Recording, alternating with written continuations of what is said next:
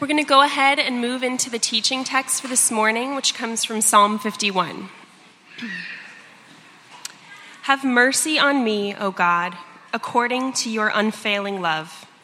According to your great compassion, blot out my transgressions. Wash away all my iniquity and cleanse me from my sin. For I know my transgressions, and my sin is always before me. Against you, you only have I sinned and done what is evil in your sight. So you are right in your verdict and justified when you judge. Surely I was sinful at birth, sinful from the time my mother conceived me. Yet you desired faithfulness even in the womb. You taught me wisdom in that secret place. Cleanse me with hyssop, and I will be clean. Wash me, and I will be whiter than snow. Let me hear joy and gladness let the bones you have crushed rejoice. Hide your face from my sins and blot out all my iniquity. Create in me a, a pure heart, O God, and renew a steadfast spirit within me. Do not cast me from your presence or take your Holy Spirit from me. Restore to me the joy of your salvation and grant me a willing spirit to sustain me. Then I will teach transgressors your ways so that sinners will turn back to you. Deliver, deliver me from the guilt of bloodshed, O God. You who are God, my Savior, and my tongue will sing of your righteousness. Open my lips, Lord, and my mouth will declare your praise. You do not delight in sacrifice, or I would bring it. You do not take pleasure in burnt offerings. My sacrifice, O God, is a broken spirit a broken and contrite heart, you, O God, will not despise. May it please you to prosper Zion, to build up the walls of Jerusalem. Then you will delight in the sacrifices of the righteous, in burnt offerings offered whole. Then, then bulls will be offered on your altar. This is the word of the Lord. Morning.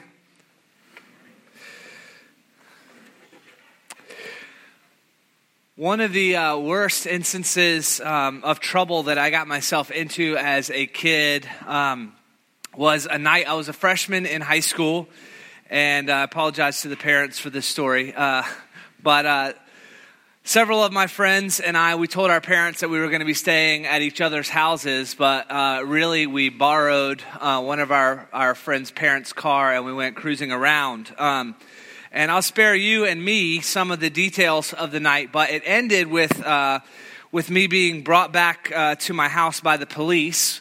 And uh, honestly, that's a pretty good result for what could have happened. Um, but uh, so this has become a little bit of a famous story in my family because I got brought back home by the cops, and uh, it happened to be my sister's 11th birthday, and she was having a sleepover. And so instead of angry parents answering the door for the uh, officers, it was like 10, 11 year old girls. Uh, who were then like shocked at the delinquency of uh, Andrea's brother and just like, what sort of home are we staying in?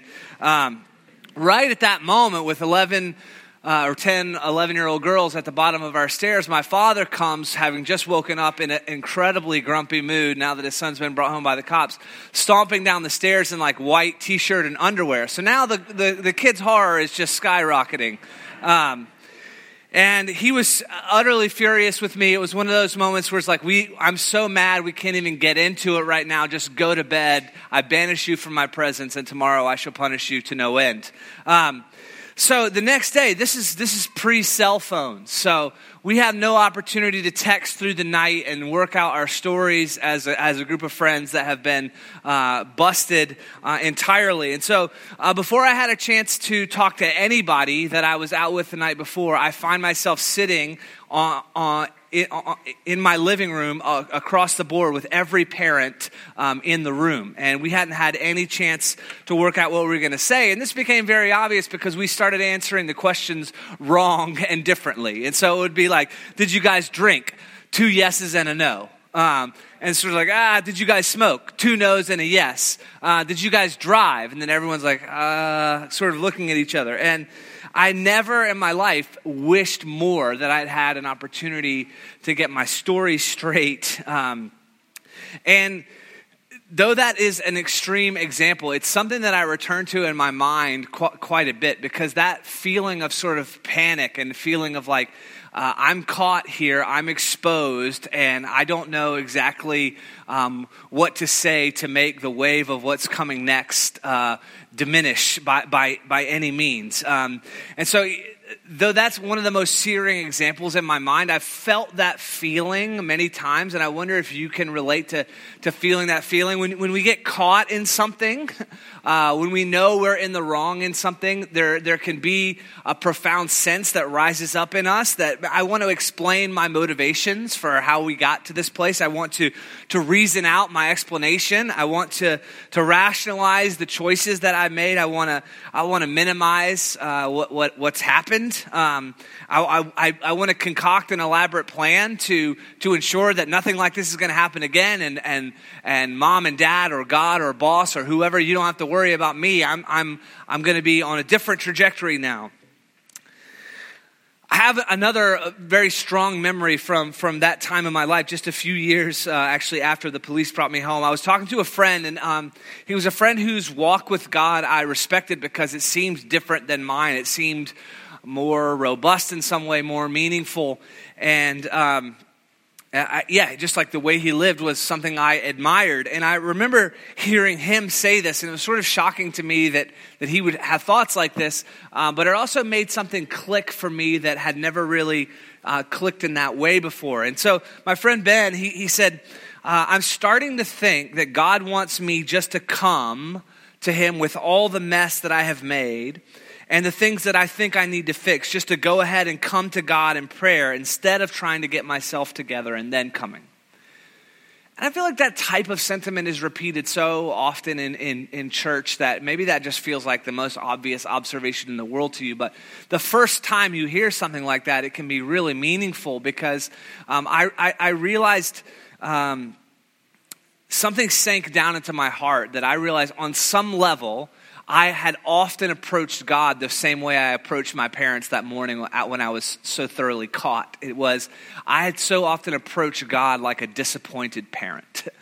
and uh, that God was basically, if you had to boil down his posture towards me in one word, it was like disappointed. You know, like I know I, I know I threw a lot of potential in there when you were when you were coming coming into the world, and maybe one day you'll you'll you'll start to to realize some of some of that potential. But um, I, I realized listening to my friend Ben talk that I had related to God so much like a disappointed parent, and so basically felt like, okay, I'm going to come back to God at some point in my life, or I'm going to come to God at some point soon, but I've got a bunch of stuff that I need to work out first. And once I get that stuff worked out, or rationalized, or planned, or, or I've got, in a sense, like a good speech to make to God, then I can come to Him. So here, my friend, who I already thought was like 10 times better than me as a person, saying he felt like God was inviting him just to go ahead and come and bring all the mess that actually it's in the presence of God that the mess gets worked out. That was really meaningful to me. I, I, I spent a lot of time kind of basically afraid of God, like wondering what are the consequences going to be? How much do I have to promise that I'm going to be different before I can get help? Uh, you know, wondering how much can I really change of myself so that I can be like one of these people that that that seem to be out there that's a strong believer that they're they're growing in godly character. And here's the thing I want to say, say this to you, Trinity Grace Park Slope. You're either going to live a perfect life in thought and action, which I know many of you, this seems unlikely. Uh, you're either going to live a perfect life in thought and action, or you're going to have to, as a practice in your life, learn to admit wrong, to admit harmful thinking, to admit uh, actions that are damaging and then to change them. You're either going to, right, you're either going to live perfectly or you're going to have to figure out a way to admit when you've gone wrong and then to course correct. That seems like probably you did you know, no matter where you are on the religious belief spectrum you probably believe that on one way or another we have to have ways to say listen i've gone wrong in how i've been thinking. I've gone wrong in how i've been acting. I've gone wrong in my relationships. I've gone wrong in my work. I've gone wrong in my in my personal life in some way. I need to admit that and i need to be able to course correct. And here's the thing. God seems to indicate in the scriptures over and over and over again that God is a specialist in helping people to admit where they've gone wrong or where harmful behaviors have taken hold in their life and then to change that. So we have one of the most famous prayers in the world for that exact thing, for admitting where we've gone wrong in our thought and action and for changing it. David, um, right, this famously is said of him, right? He's the, he was the king of Israel. Uh, he was the king of Israel during Israel's most, the most celebrated time in Israel's history, the golden age, if you will. And David is famously uh, called a man after God's own heart. You've heard that phrase before. If you've heard, if you've heard David mentioned in a sermon, more than likely you've heard it mentioned that he was a man after God's own heart. But if you look at David's life,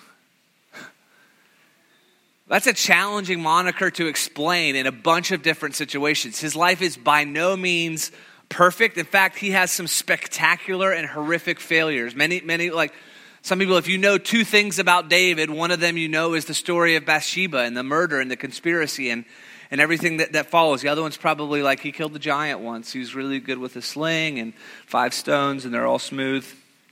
Um, so we're, we're left to wonder a little bit what, what, what could God have meant when he said, David is a man who's after my, my heart? And I, I, don't know exactly, um, but I think it, it had something to do with the fact that literally David was after God's heart. And um, what we have, we, David's like one of the only people who we have the history of his life, but then we also have like a peek into his journal.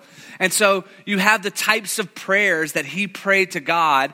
And in a bunch of situations, we, we know some of what was going on in his life when he was praying these type of prayers. And so across the spectrum of situations in David's life, he was actually just after God's own heart. I don't think that the, the phrase is necessarily meant that like different than anyone else, David's heart was good, or different than anyone else, David's heart was pure, or different than anyone else, David was removed from the possibility of making horrific mistakes because he obviously did.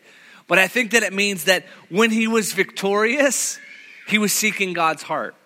When he was healthy, he was seeking God's heart. When he was confused, he was seeking God's heart. We actually have his words recorded. When he was defeated, he was seeking God's heart. When he was in power, he was seeking God's heart. When he was on the run, when he was in celebration, when he finally gets caught in this conspiracy and adultery and, and, and even murder, David kept returning to the heart of God in any condition of his life, and that became what shaped his life. I think that's really important. He kept returning to the heart of God in any condition of his life, and that's what shaped his life. Ultimately, that's what gave it its definition. Excuse me. Last week, we, we borrowed some of David's words to say, Search me, O God, try me and know my thoughts, see if there is any wicked way in me, test my, test my anxiousness, see, see what is truly present in me, God. And we, we said, if you're gonna have a real relationship with God, honestly, if you're gonna have a real relationship with anyone, you're gonna have to practice searching, searching conversation. In, in the case of God, searching prayer. You're gonna have to practice the art of making yourself vulnerable. And we're, today we're going to pick up the second part of that and say, what do you do if you have the courage enough to be honest and vulnerable, and then you find or you know that God sees something in you that needs to be changed? What, what do you do? If you find some, some, some thought or action or pattern or behavior or habit or lifestyle that goes against God, that goes against God, God's characters, that, that's, that's harmful to yourself and who you're meant to be, that damages the, our, your community, our community, that sort of tears at the fabric of our life. What do you do in that instance? How do you change?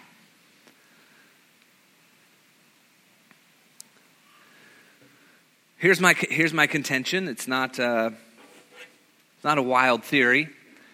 But if we're going to thrive in the world, if we're going to walk with God now and forever, if we're going to live in relationships that actually make it, If we're, if we're going to be filled with God's love and, and that love's going to shape our relationships with other people, we're going to have to learn the ancient art of confession and repentance.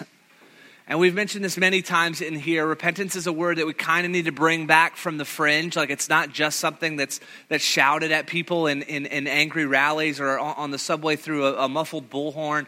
Repentance is a very simple, it is a spiritual word. We do find it a lot in the scriptures, but essentially it means to say, I'm going a certain direction and I recognize this direction is not right, not healthy, it's damaging, it's, it's cutting against wholeness, it's cutting against holiness, and I want to change and turn and go in a different direction. That's what, that's what repentance is it's the ability to change with God involved.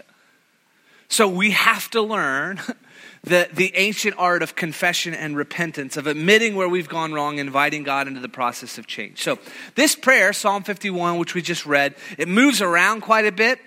I was tempted to read it again, uh, the, the whole thing to you, but I, am just trusting that it's in your mind. And uh, I basically just want to do this very simply. I want to show you a few crucial elements that are in this ancient art of confession and repentance and see if, see if we can't engage in the process together. The first thing that I want to say, and, and I think if you trace, you know, the, the, the 15 or so verses of this, this, this prayer of confession, you see that sin damages all of our relationships. This is such a, a, a, a, classic pastoral Christian thing to say. We live, is, I think there's great temptation in the hyper individualism of our time and the messages that we ingest as a culture to basically think that sin is an outdated idea. Like sin has to do with like, you know, certain chocolates or, you know, sin has to do with, uh, you know, I, I, don't know, whatever, just like some, some like minor indulgence that you get into that's just, that's just how, how you spend the weekend. And, and sin as a, as a concept of of truly being damaging to our, to our psyche, to our well being as humans, to the fabric of our community, to our relationship with God. Um, it, it, we, ha- we have to bring it back from the edge a, a, a little bit. There's a temptation in our in our hyper individual world to say basically listen everyone has their own truth everyone has their own way they simply have to have the courage and the money um, to find out what that is and then to, to, to live it out and um, but, but I think even if, even if the word sin strikes us as, as a little bit archaic and a little bit, um, you know, maybe from, from a different time, we know something of it. Even if we don't, like, even if you don't believe in God, we know something of, of sin from the fact that we, we struggle to keep our own standards. We've, we've mentioned this type of, of thing before, but we, we fail our own plans. Never mind like a holy God or the Ten Commandments. Like I can't keep my own resolutions for 12 full months. I, I, I, I, I struggle to, to, to live out fully and vibrantly the promises I make to myself, the promises I make to my friends and family, my, my, my, my spouse. So I, I know something about sin because I hurt people that I love.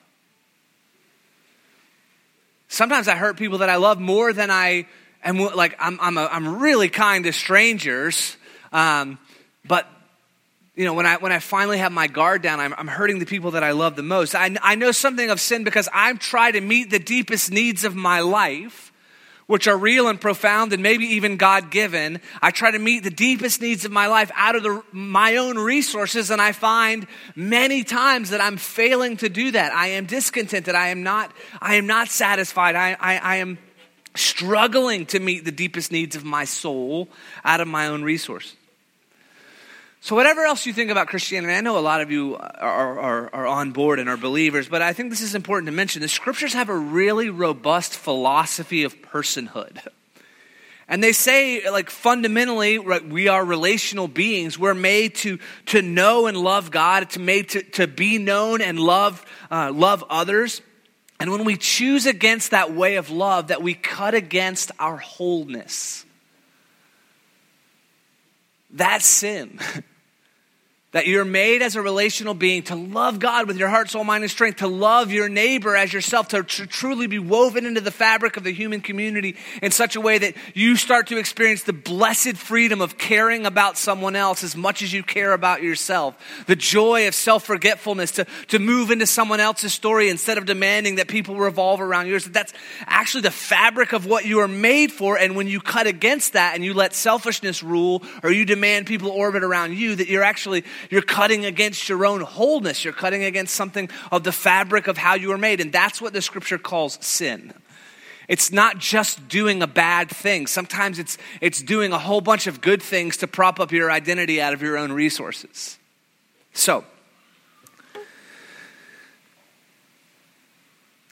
the scripture insists that God is different and separate than us. That's what, like, bizarrely, it means for God to be holy, which is something that we sing and we celebrate. We raise our hands and say God is holy. And sometimes we're like forgetting a little bit that what that means is different than us and separate from us. Like in God's, the substance of God's character, there's a difference from God to us. But God, in whatever the project of redemption He's up to in the world, is to bring us into that holiness, is to welcome us into His wholeness, is to bring us into the very community at the heart of His being, to welcome us in His family, to embrace us, to put His actual character, His divine being in our lives. That's part of what redemption is, to, to make us like Him.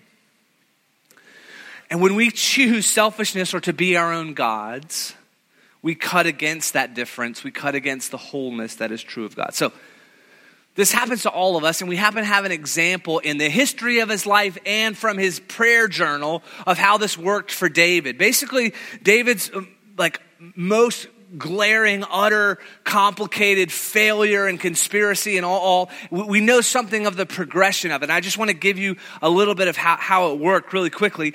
The first thing is, and, and this is like for where the story ends, I think this is really telling that David's progression towards this massive failure that he finds himself in, it begins with a compromise in his routines. He's supposed to go off and to, to, to lead the, the, army. He's supposed to, to be the political uh, and, and, and military leader of the nation of Israel. This is what he's been anointed for. This is what he's been called for. And he begins to compromise in his routines and his vocation. The, time, the time came where he was supposed to leave Jerusalem and go out and lead the people he was called to lead, but instead he didn't. And you know what this looks like? In New York, you know, you know this. It's like, I've worked really hard for a long long time. You don't know what it's, it's, it's like. You don't know how my boss is. You don't know what the last season was like. And what happens is we have worked really hard. And so what crops up in us is a little bit of entitlement. like I deserve, and, and, then fill in the blank. I deserve this indulgence. I deserve this break, right? And so it starts innocently enough where we compromise on our routines and we begin to sort of puff up our pride with this little sense of deserving and entitlement. And listen, I'm not, this is not, I'm not railing on self care or saying that you shouldn't take a Sabbath or saying that you shouldn't take a vacation, but I am saying I notice this in myself. There is a connection between really hard times of outpouring in my life and a little cropping up of a sense of like, I deserve this. And that entitlement can become indulgence. And then all of a sudden, I'm trying to look down a bunch of wells to find life and refreshment that they do not have the capacity to give me what I want. And essentially, that's what happens with David. He makes a small compromise in his, his routines and his vocation. And we know that he had a robust and vibrant life of bringing his heart regularly before God. But something had, be, had begun to be altered in his daily movements. And so that, that put him in a certain place. And so, well before he's walking on the balcony of the palace and he happens to look over, right? And it's like, oh, someone's taking a bath there. Now, right, you have a choice in that moment, which is like, oh, time to go back inside. I don't need to see these people bathing. But David doesn't do that. He says that entitlement extends just a little bit longer, right? His appetites now have become, they've, they've, risen up to be some, some, some sort of primary thing in him. And so he stands there, and instead of saying, Oh, I should go back, this isn't my place to see this, he, he stands and he lingers. I had a, a, youth pastor who had a fantastic alliterated phrase for all the young men and the youth. He's like, Don't let a glance become a gaze, become a gawk, brother. Like that? See how it's all G's? David did that. Glance became a gaze, became a gawk. Basically, um, his imagination became inflamed with lust his appetites became primary. His desire for another person's body sort of cut against the reality that they're a whole person, right? This is, this is what happens when we misuse our sexuality is that we say, I'm going to use this person's body to meet the needs of my appetites, and I'm going to forget that they have a soul. Actually, that they are a soul encased in, in, in, in a body, and I'm going to use their body for my own appetites. And so David's lust sort of captures his imagination, and, he, and it becomes an abuse of power and then his distorted imagination becomes adulterous action. He goes ahead and says, You know, I deserve this so much that I'm going to bend the rules a little bit. I can. They're my rules anyway. And, uh, and, and, and he brings Bathsheba into his bed. And then comes the cover up. This is true, right? We see this way. We see this with our politicians. I think we see this if we're honest in our own personal lives. So often, trying to keep up appearances and not admit that we've gone wrong is the place where we triple the damage. And, and it's the conspiracy and the cover up that actually leads to death in this instance with, with David. Um, in trying to keep up appearances, we often do the most damage. There was this uh, conspiracy, more abuse of power, and then finally, finally murder. So, it's kind of easy to see because there's big blocks and it's so dramatic, but David experienced the pain and the weight of these choices, and it damaged all of his relationships. We talk at Trinity Grace a lot about how do you understand our place in the world. It's a relational place. It's uh, you know his, his relationship with God was damaged. His understanding of himself and his identity was damaged. His relational framework and fabric with other people was harmed. His place in society, in the world, his, his vocation's relationship to his community was, was, was, was marred. I'll just, I, I won't say much about each of these, but this is like all the way back to the garden when, when the, the lie enters that God's not really after our, our well being and can't be trusted, and that we can be our own gods and we can meet the deepest needs of our life in some other way, the damage comes in first in our relationship with God, but it quickly spreads like a cancer to every one of our other relationships. And so, so th- there was a sense that David had of distance and fear from God the place he's supposed to be the most safe and the most intimate, he's, he's resistant to that connection.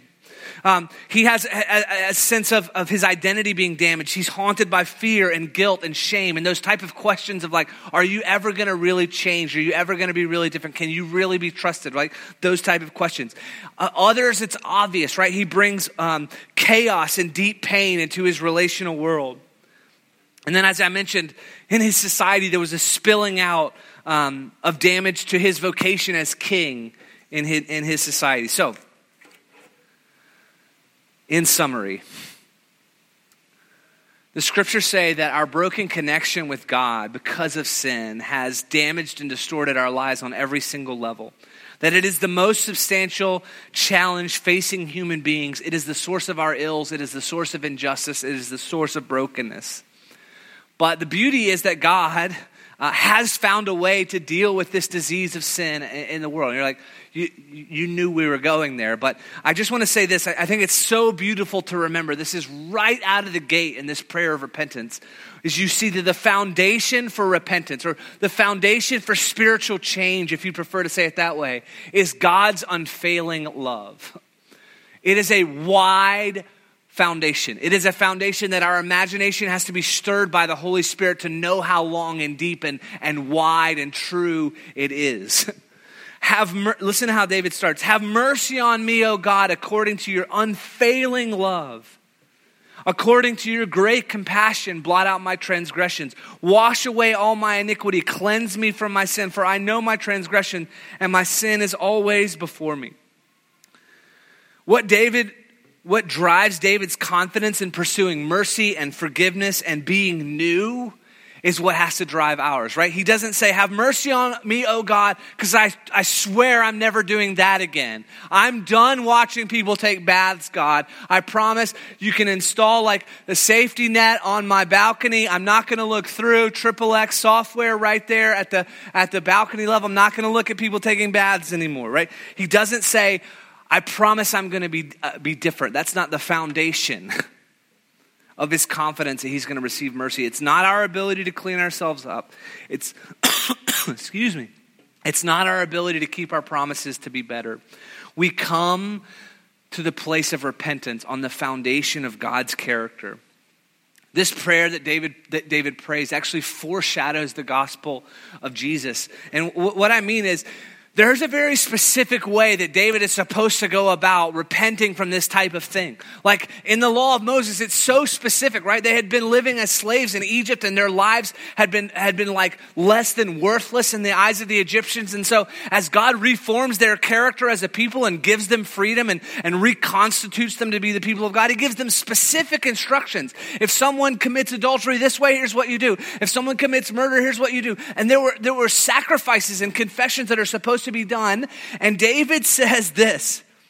He does not go about the normal way of repenting in the Old Testament. He says, You do not delight in sacrifice, or I would bring it. You do not take pleasure in burnt offerings. What? That's exactly what you're supposed to do. Somehow, and maybe this is something connected to what was in David's heart. He doesn't follow the exact prescribed path, and he calls out for a new type of mercy to be released in the world for himself. He is looking forward to the Lamb of God who takes away the sins of the world. It's like David knew listen, this ceremony in the temple with some bull is not going to cover what I've done, it's not enough. And I have to call out to this God because I don't just need to be forgiven, I need a new heart. I don't just need to be let off the hook for the wrong that I've done. I need to be made new in some substantial way. So the pattern of trying to meet the needs of my life and the way that I've been going about it will be different. So he comes asking, right? Like not even fully seeing the picture, just knowing all I know of God is that his love is unfailing, that his promises are true, and that the system that we're working with is not going to work. And he prophetically calls out for the type of redemption that God would release in the person of Jesus. The foundation for repentance is God's unfailing love. It is God's character. This is a story about his healing, his restoration. The next crucial aspect I want you to see, and, and, there's only two more, is that confession allows for healing and freedom. I know these seem like the simplest statements in the world and, and obvious observations, but when you move through this prayer, you start to see some of the damage that had taken place in David's. Uh, uh, physical, emotional, spiritual well being. And so, as he, as he cries out these different phrases, you realize some of the stuff that had gone wrong. And confession allows for healing and freedom. He, he says, Renew a steadfast spirit in me. You don't have to ask for the renewal of your spirit unless your spirit had begun to grow to grow weak. And some of you guys know this. You feel like I know what it's like to be stuck in a pattern and to wake up in the morning I've got no energy. My eyes feel dim. I can't I have nothing that I'm looking forward to. I have no sense of like why I want to keep keeping these commitments. Life is so difficult, right? And you know what it's like to pray a prayer like renew a steadfast spirit in me. Like make me come alive in the innermost part of myself so that I can stand on my own two feet so that I can, I can look out at the world with clear eyes again. He says, Let the bones you have crushed rejoice. He, right, right, he admits, like, in my inner being, there has been a, a, a damage to my physical, emotional, spi- spiritual, mental well being. That's what sin does, right? We're, we're relational beings. And when we cut against the fabric of those relationships, it does damage to us at every level. Restore to me the joy of your salvation. He, He's not saying, listen, I've done this thing wrong. I need my record expunged. He's saying, I've done this thing wrong. I need to be embraced. It is about a relational connection. Restore to me the joy of us being together. I want to say this to you, and I, I know this so clearly personally. I know it from sitting and praying with so many of you. Confession throws open the shade, it lets light in to places where it, it, that have been starved for life. It, it, confession is the giving up of the exhaustion of keeping up appearances. It is a humbling of yourself to saying, I cannot carry this burden anymore and I don't have to. It is saying, listen, confession is saying, I choose the relationship over maintaining my image. Because who cares how well you can maintain your image if basically you're just alone? Confession is saying, I choose the relationship over maintaining my. It is bringing light to the darkness. It is saying, I want things that are in me to be seen as they really are. Do you know the freedom of not having secrets? Right, people in recovery, they have this mantra, they say, You're only as sick as your secrets. And confession is throwing open the shade and letting the light come in. I want to say this as, as just a, a corrective because sometimes I think a word like repentance is so churchy and weighty and heavy that we can imagine it's a, the type of thing that's appropriate for a, a, uh, you know, a series of mistakes like what David makes. Like, yeah, yeah, I'm going to get into repentance when I'm, you know, like, you know, when I was hopped up on drugs and, and I slept with someone that's not my spouse and then I killed a bunch of people, then I'll do repentance. But how do you think about that, huh? That's how, that's how you do it. How they do it in the movies. Is confession and repentance has to be a normal part of our life on every level. It is there for massive failures, for when we have blown it and we know it and it's so clear and it's obvious that like our life is crumbling uh, all, all around us, but it's also there for addictions and strongholds.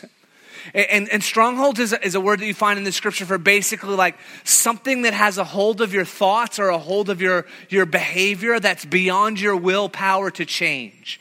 Some of you guys will know this really clearly from wrestling with anxiety or wrestling with depression or wrestling with some, some addictive behavior that's like, I want to change this so bad and yet I can't, right? We need confession and repentance for our massive failures. We need it for our addictions and strongholds, but we also need it for our, our everyday double lives. Like when you're one person with one group of people and someone else with another, it's a, it's a little bit of evidence that like you're maintaining your, your, your image in, in this particular way, but you're not being true in integrity with yourself. We need confession and repentance for like ordinary lazy habits.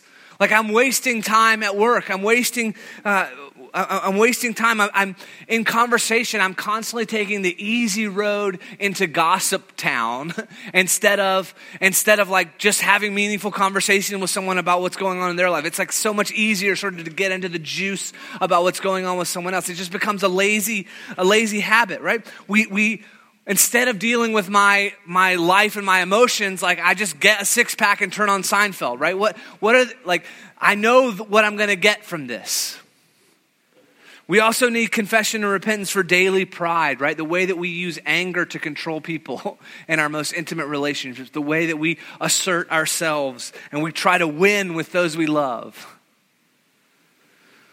We need confession and repentance for all of these things in our life. And, and sometimes it is like, you know, the prophet Nathan comes and confronts you, and you realize you've been hiding for, for a long time, and you, you collapse in tears and you pray out to God. And then sometimes it's just like you're walking away from your spouse, and you're like, God, I know I shouldn't have said that. I do not have the humility to go back to her and say, I shouldn't have said that. Help me. I shouldn't have said that. I'm sorry. You know, like it's that simple. It's confessing that I need God in this moment and confessing that He can redirect me out of my pride and back into a place of love. We need prayers of confession as a, as a regular part of our life. And here's the thing it works. It really works. And it's not because we're great at it, but because God loves to restore. God loves to heal. God loves to forgive, loves to show, show love. He loves to put us back on our feet. He loves to heal our vision. He loves to give us strength. If you will practice confession and repentance, your restoration can be complete our restoration can be complete. This is the last thing I want to observe from this psalm with you guys. Is that the restoration that God's bringing, the plans He has for your life, is for your restoration to be complete, for you to be whole, for you to be holy like God is holy and not in some sanctimonious, better than everyone else religious way, but in some way that you are true to the very image of God that you were created in and you're living fully alive in the unique way God has made you to see the kingdom of God come on earth as it is in heaven. That's what holiness means. It doesn't mean that you get up at 3:30 and you pray for 6 hours uh, hours a day. For someone it might mean that, but for for for so many of us it just means living fully alive as God has made us to be. Listen to what happens in the psalm. He says, Make me clean. Clean me with hyssop, and I shall be clean. Wash me, and I'll be whiter than snow. This is dealing with the guilt and the shame. Not that you need to know so much about the difference between the two because they can feel similar, but guilt is like we know we've done something wrong and we feel bad about it. Shame is like we, f- we begin to feel like we are something wrong.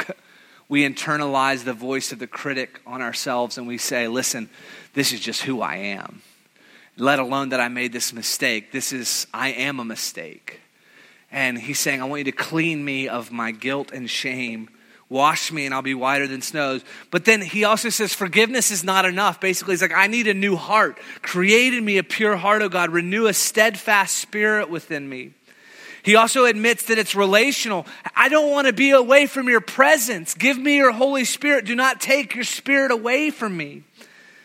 He says, My sacrifice, O God, is a broken spirit, a broken and contrite heart you will not despise. I think that David wins uh, humility and wisdom out of this bout of confession and repentance. What I mean by that is he doesn't just return to innocence. It's not like God forgives him and he goes back to being a person who never looked at that woman on the balcony or, or never conspired to have uh, a, a soldier murdered for, for his own lust's sake. He still was that person, but now he re- received mercy and forgiveness. And so he has the humility and wisdom. He's like, I know what I'm capable of, but I also know what God is capable of. And he has a re- renewed vocation. Grant me a willing spirit to sustain me. Then I will teach transgressors your, your way so that sinners will turn, turn back to you. In this process of confession and repentance, David remembers who he is, remembers that his call is to faithfully represent Yahweh in his life and his rule as king. We would be missing a massive part of a life of prayer if we do not discuss that we have to have a regular practice, a daily practice of confession and repentance. And I want to say this to you on, on the basis of God's character and God's promises. If you will confess and invite God into the process of spiritual change, if you will confess and repent, there is nothing of the kingdom of God that He will hold back from you. There is nothing that like is off limits to you as God's son or daughter if we will learn the practice of confession and repentance. If we'll continually say, God, let there be nothing that I'm holding back from you. And if you would search me, oh God, and, and find the thing in me that I'm holding back from you, I'll give it again. And on a daily basis, I'll live in this place of surrender. I'll be like David after your heart on a regular basis. There is absolutely nothing that he will hold back from you. The way of forgiveness and mercy, and David prophetically knew this, has been opened up for us. What do you think about our cross? It's huge, it's beautiful. I wanted to put this up because as I'm talking about confession and repentance, I don't in any way want you to mistake, mistake it for the normal pattern of self help that is in our world. I'm not saying pull yourselves up by your bootstraps, strengthen your resolution, get out there with your willpower and be different. I'm saying we're talking about a relational process of surrender. We're on the cross. Jesus said, It is finished because every single one of our massive failures, our addictions and strongholds, our, our lazy habits, our, our, our, our, relational compromise, our daily pride, all of that was laid on the person of Jesus so that you don't have to pay the penalty for it with your own guilt and shame that was laid on Jesus. And our process of confession and repentance is not self help, it is utter surrender to the love of God. And the cross is a reminder that when we come, we're restoring a relationship that God has gone to, to great lengths to say, I bring you into my family. Here's the, the last thing I want to say is that when you confess and repent, it's not going to be like getting up and walking and holiness is going to be easy. I don't want I don't want to sell you a false bill of goods here. It's still going to be challenging to deny yourself, but we're not denying ourselves as an end in itself. We're denying ourselves for something better for the abundant life that is promised in God, for the embrace that we were most meant to experience in relationships. So, I want to make space for us this morning to confess our hearts to God. to invite the Holy Spirit into a relational process of spiritual change for us to confess and repent. So, here's what we have we have this huge cross. because sometimes it's just helpful for our imagination to, to have a, a, an artifact, to have, to have something to see and to remember the love of Christ. There's also a bowl at the bottom of the cross. Um, and this bowl is there um, for you as you came in. We, we, we pass out little index cards. I want to say this don't write your name on it. um, no one's going to read the things that you put in the bowl, but uh, the, the idea is that for some of us it can be meaningful and helpful and, and, and stir our imaginations in the right direction to say, I'm going to write down something that I need God to change. Something that I find in my, my pattern of thoughts or my pattern of behavior or my relational world or my vocation, something that needs to change. I'm going to write that down and I'm going to come and put it at the, at the feet of Jesus. I'm going to lay it at the cross and say, I believe that the victory Jesus won on the cross is effective enough for this situation.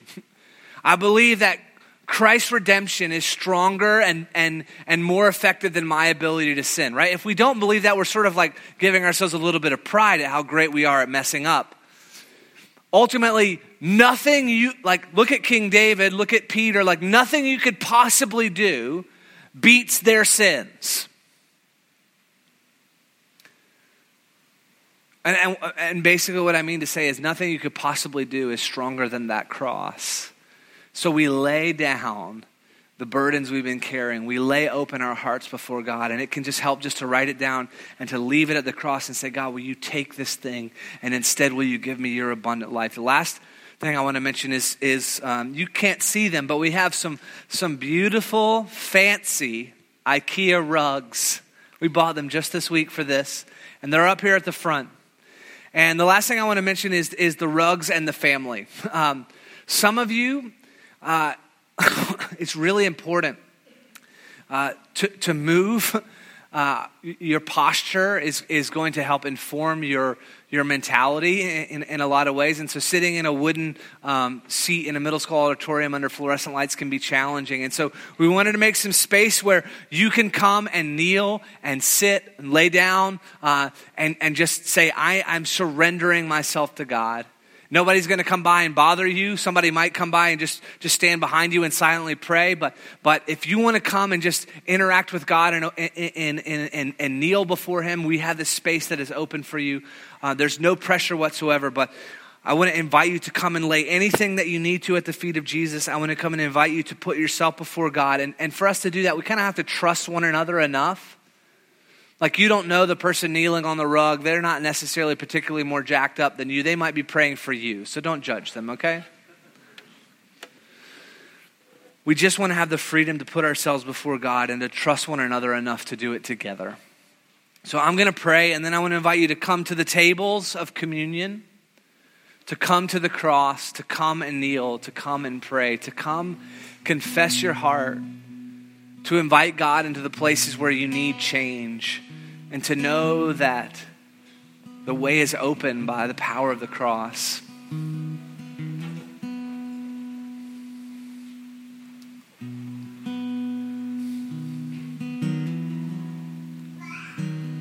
Let's pray.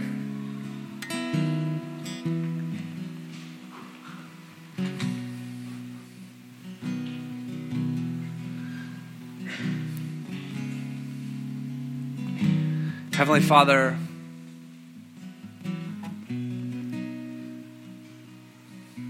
I think this morning of the things you've already brought to my mind, the patterns of thought or, or action that I want to change. And I'm so grateful that your Spirit can reveal those, that when we, when we pray, Search me, O God, that you will. And then whatever we find, we don't have to be dismayed or, or sunk because of what we find in our hearts or in our lives. We can, we can vent it to you and find mercy, find newness, find life. And so I pray that you would release in this room a sense of courage in your presence, a sense that what Jesus has done on the cross is enough for our redemption and we can be free and alive in you. I pray over the elements, over the bread and the cup as we come and partake. May we be nourished by your love. May we lay our burdens at the cross and may we kneel in your presence and be healed. Give us courage, Lord. Let us be family and be safe with one another in these next moments as we worship, as we respond. Guide us in Jesus' name. Amen. Church, we're going to invite you to go ahead and stand right now. We're going to start worshiping. You'll notice um, we kind of have a little bit of a different pattern of how to how to come up and receive communion because we want to keep this space open for people to come and kneel or or, or, or, or lay down before the Lord or whatever, sit, sit in God's presence. And so, um, if you'll just come and, and, and receive communion, if you want to take a moment and write, write something that's on your heart, you want to confess to God and come and leave it at the cross, please, please do that. We just want this to be an open and free space. Please feel free to move around, to get out into the aisles, to come down, to come down front. People would love to pray with you. As the Holy Spirit leads you, would you please respond? Um, as soon as I stop talking in just a second, you're free to begin coming forward for communion, to pray, uh, to leave whatever you would like at the foot of the cross and to respond to God in confession and repentance. Churches, we're ready. Let's let's worship and respond.